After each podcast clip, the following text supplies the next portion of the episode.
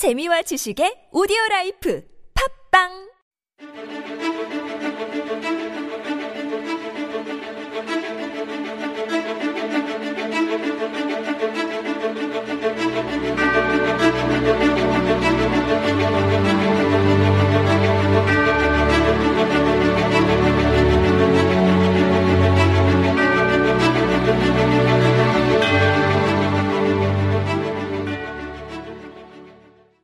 Welcome everyone. This is Super Radio and you are listening to Korean Law Talk. This is your host Hee Kim. And I'm Lindsay. At Korean Law Talk, we as the experts in law are here to help you understand better about the Korean laws. That's right.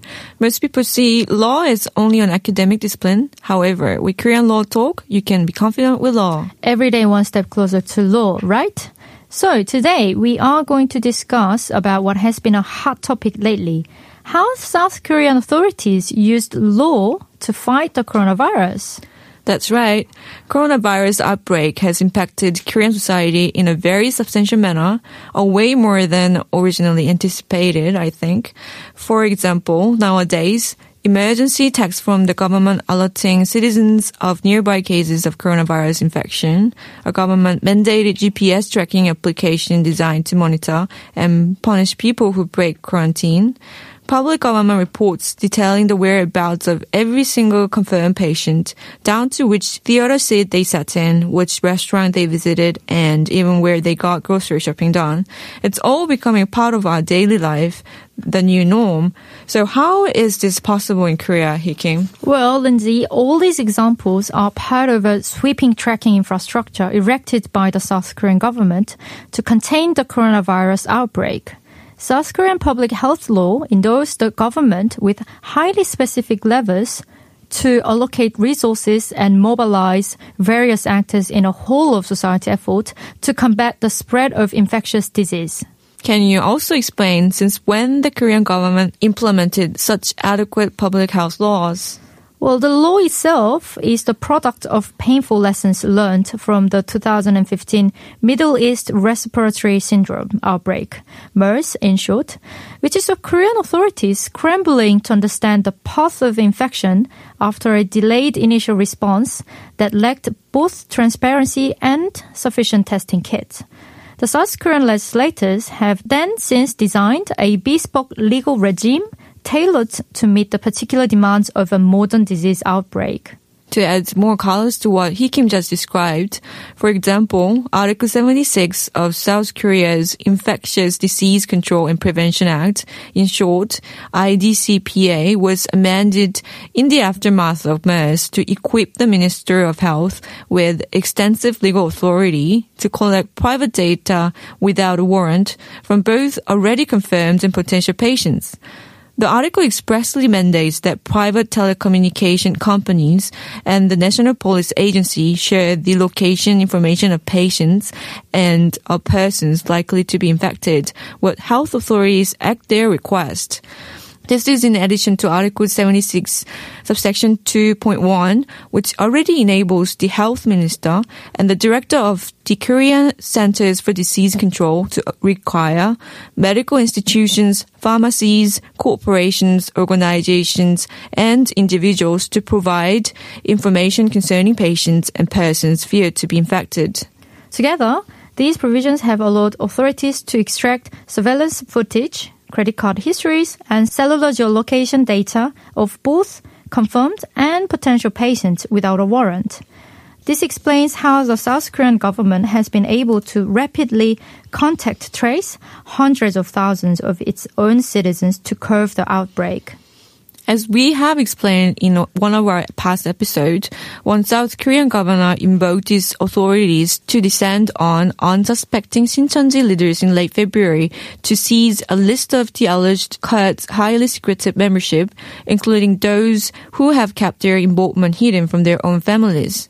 There is no legal criteria for identifying potential patients or persons feared to be infected. The only requirement under South Korean law is that each person under surveillance be ultimately notified and the information be destroyed when the relevant tasks have been completed. Further, Article 6 and 34-2 then specifically invoke the public's right to know and require the Minister of Health to promptly disclose information to the public about the movement path, transportation means, and contact of patients of the infectious disease. As a result, authorities in some cities have felt obligated to blast the whereabouts of certain patients to every single smartphone in their local via emergency text, with one citizen reportedly receiving more than 900 alerts in just over four days. In addition to the government's own testing infrastructure, the disclosure requirement has allowed private developers to aggregate the release data and develop mobile applications that, for instance, warn members of the public if they come within 100 meters of a confirmed patient, Shincheonji facility or potentially contaminated building. Hmm. The government also has a legal tool for imposing physical restrictions during a health crisis. Article 47 empowers authorities to shut down any location deemed contaminated. Article 49 further permits the restriction or prohibition of performances, assemblies, religious ceremonies, or any other large gathering of people, explicitly authorizing a controversial imposition of state power over religion during a public health crisis. The South Korean government has invoked these provisions to forcibly shut down nearly 400 Shincheonji facilities in one province alone and to ban the alleged cult religious services for at least two weeks.